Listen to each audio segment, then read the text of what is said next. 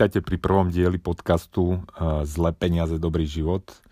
Sám som fanušik podcastov a dlhodobo ich počúvam a zároveň niektoré videá, ktoré som robil na mojom YouTube, sú dlhšie, tie rozhovory sa natiahli a viem, že teda ľudia sú pomerne zanepráznení a uvítali by aj iný spôsob počúvania tých rozhovorov ako len pozeranie na video, tak som sa rozhodol, uh, že to teda vyskúšam s podcastom. Tie podcasty nebudú len rozhovory, ale možno pribudnú aj nejaké formy, kde uh, rozoberiem do väčšej hĺbky nejakú problematiku. Uh, ešte sám nemám úplne predstavu a tak uvidíme, že kam nás to zavedie. Dnes my sme ako prvý diel začali uh, s Braňom Balažom. Braňo Balaž je momentálne stopár v Arola Film, uh, venuje sa trochu aj farmarčeniu.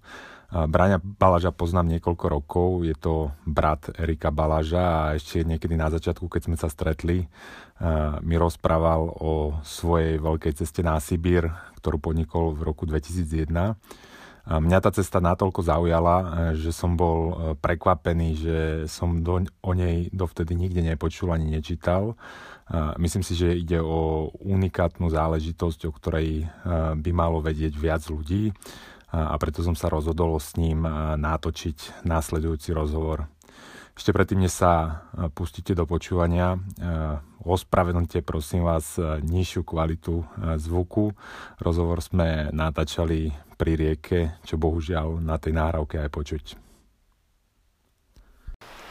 Bráňo Balaž je z Arola Films, to sú tí chalani, čo robia tie parádne filmy. Strážca divočiny, Vlčie hory, tá trilógia sa ako Tajomné Karpaty? Tamné Karpaty, no, Karpaty, život, hej. život v oblakoch, uh, nesmrteľný les a živá rieka. Je to brat Erika Balaža, teda, ktorý to všetko organizuje, tie filmy a ty tam máš oficiálnu funkciu, že stopár. Čiže Braňo je stopár, takú funkciu by som si chcel dať do životopisu na budúce, keď si budem hľadať zamestnanie, si dám, že čo som robil, že stopár. Ja som chcel byť kozmonaut, ale tatko mi povedal, že musím vstúpiť najprv do strany, takže si stopár oficiálne? No oficiálne to je taká náhoda, že som sa k tomu dostal, mal som nejaké skúsenosti tým, že som chodil do hôr a potrebovali takého človeka, ktorý by im niečo vystopoval, takže som sa stal stopárom. A čo Ale... stopuješ? Vo filme to bolo hlavne zameranie na rysy, aby som vystopoval rysy, ktoré jedia kamziky, čiže to bola moja úloha. A našiel si?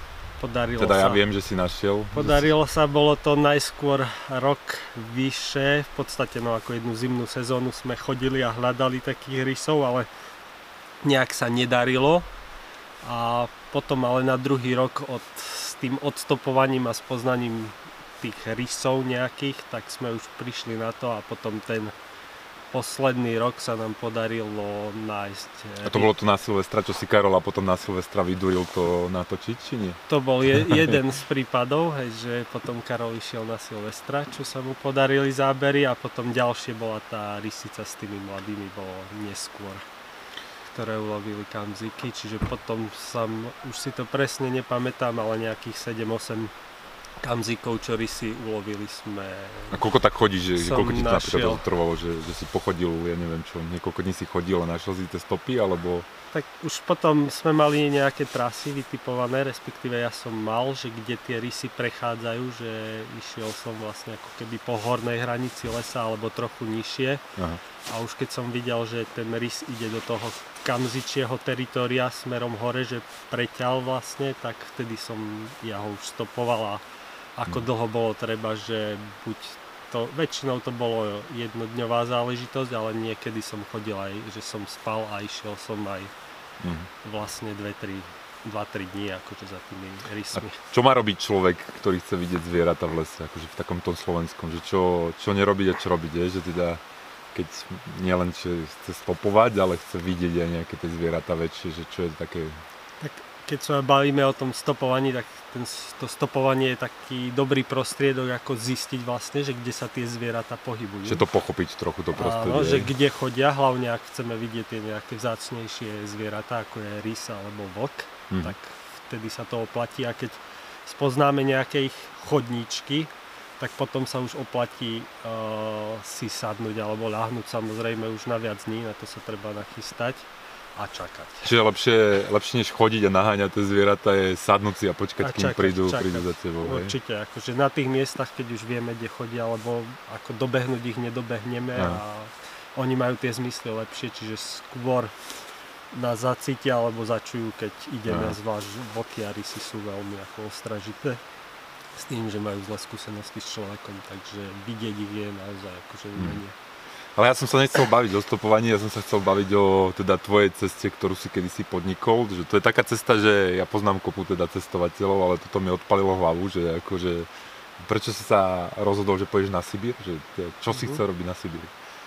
No, vzniklo to asi tak, že tým, že som tu často chodil po lese a vždy som si predstavoval, aké by to bolo, keby, keby tu neboli ľudia, keby tu neboli cesty, keby to bolo veľké. No a taká také miesto, kde sa to dá vidieť ešte v súčasnosti, alebo čo najbližšie tomu pôvodnému stavu, tak je buď Amerika alebo tá Sibir. Mm-hmm. Takže som sa vybral, dá sa povedať, na Sibir, aj keď je to taká južná časť Sibíre. Je to vlastne Usuri, rieka Usuri a jej povodie. Je to už na, pri Japonskom mori vlastne tie lesy. Úplne na konci.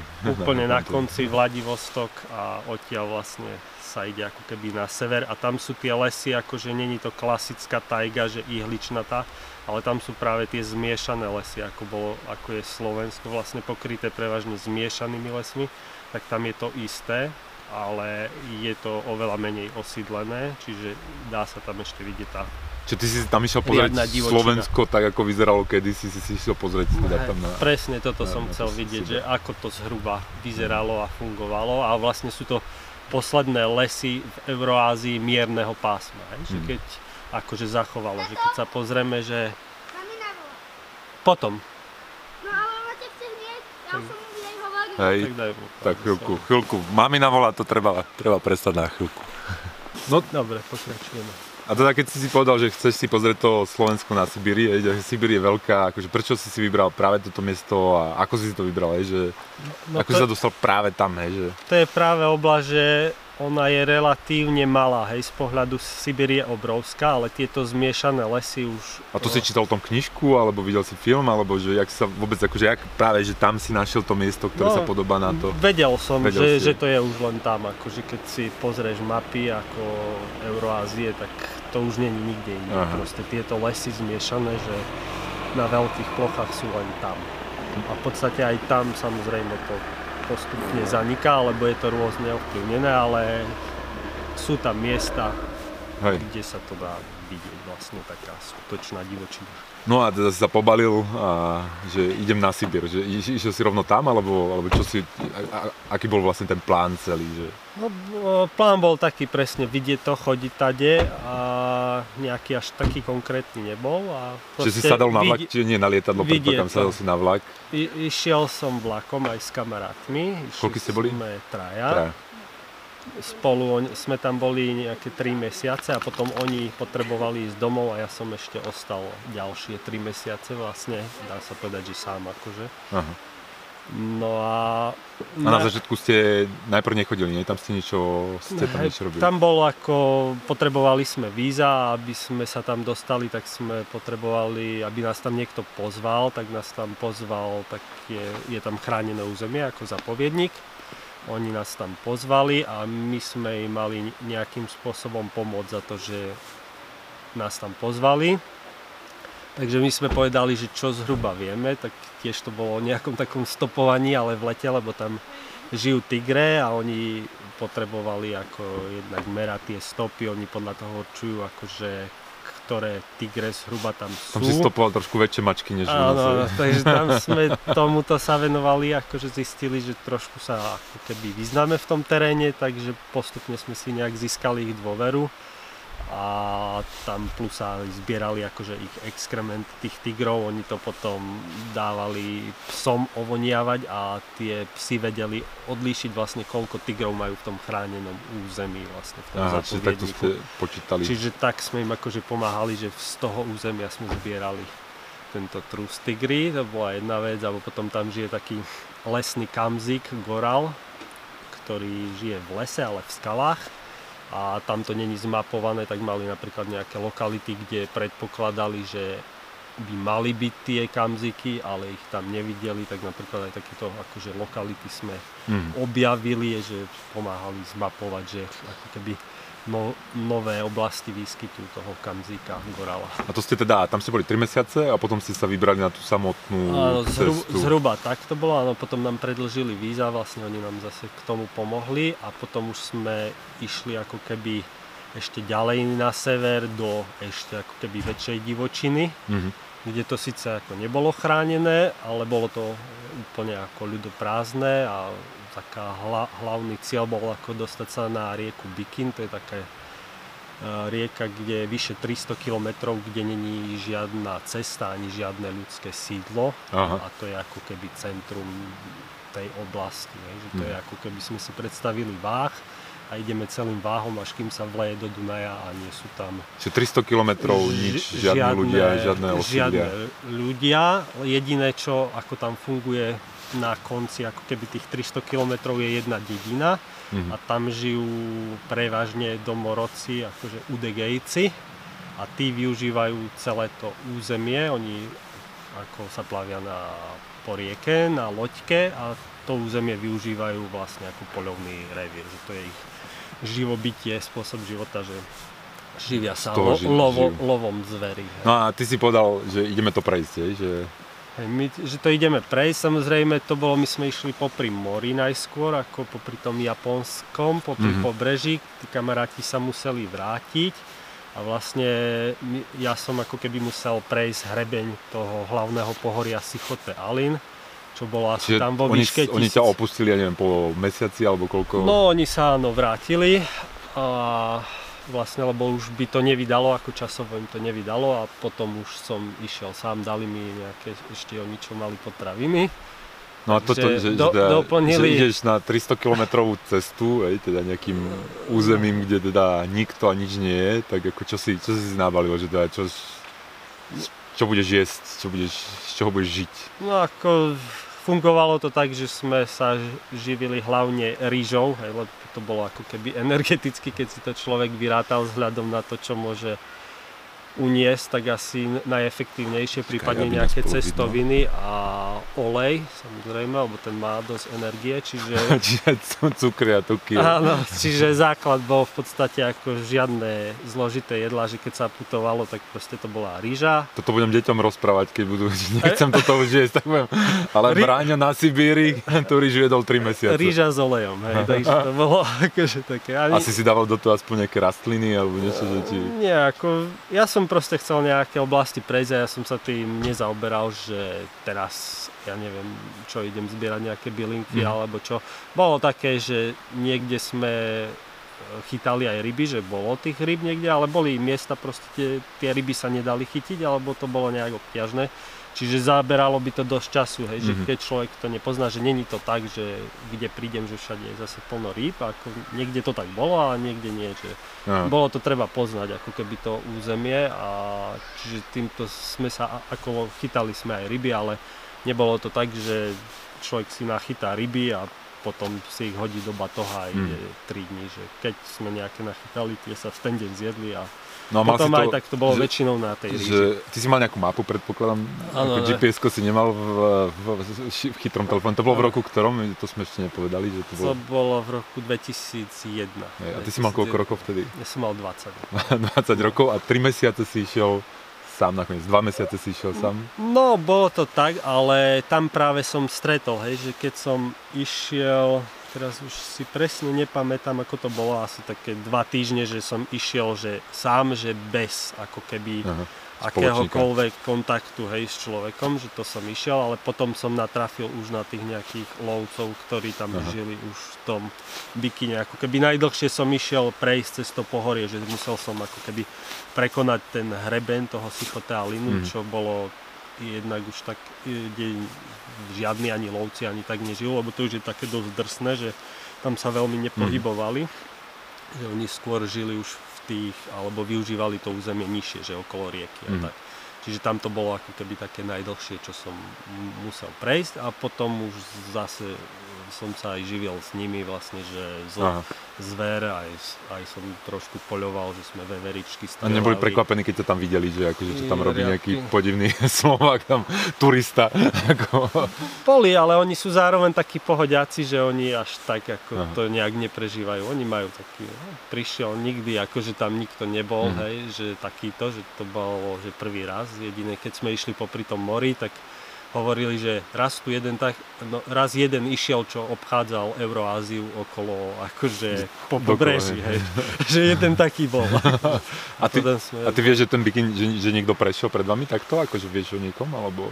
Ne- No neviem, akože či od prameňa, alebo tak už skôr, čo tam ľudia chodia tak po rieke, Aha, po rieke akože Aha. to je už ako také, že dá sa to aj ako keby turisticky nejak, že si prenajmeš nejakého domorodca a to ťa niekde vyvezie, ale nie je to nejaká destinácia, že by to ľudia vyhľadávali.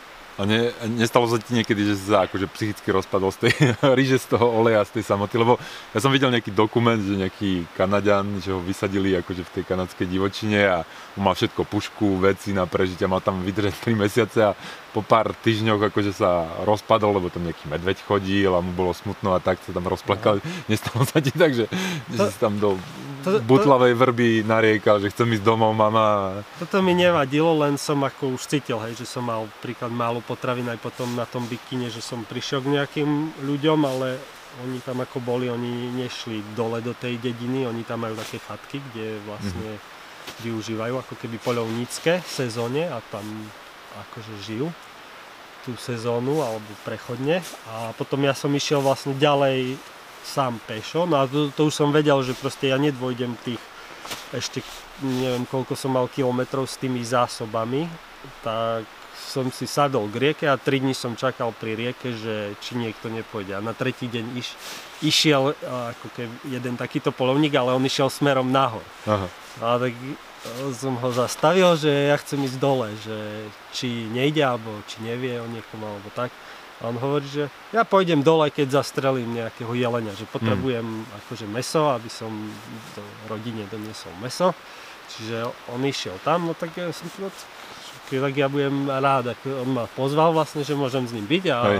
potom, čiže s ním som aj chodil ako keby na lov a takto aj na ryby, že tam sme boli, ale jemu sa vlastne nepodarilo toho jelenia zastreliť, tak nakoniec sme aj tak i, išli dole a on ma už loďkou akože zviezol do tej Hm. dediny. No a čo ťa najviac prekvapilo na tom Slovensku z minulosti? Že teda akože bolo tam niečo, čo ťa akože čo si nečakal, že na tej prírode, že, že čo vyzeralo úplne inak, ako by si si myslel, že bude vyzerať? Tak Alebo fungovalo to tam inak?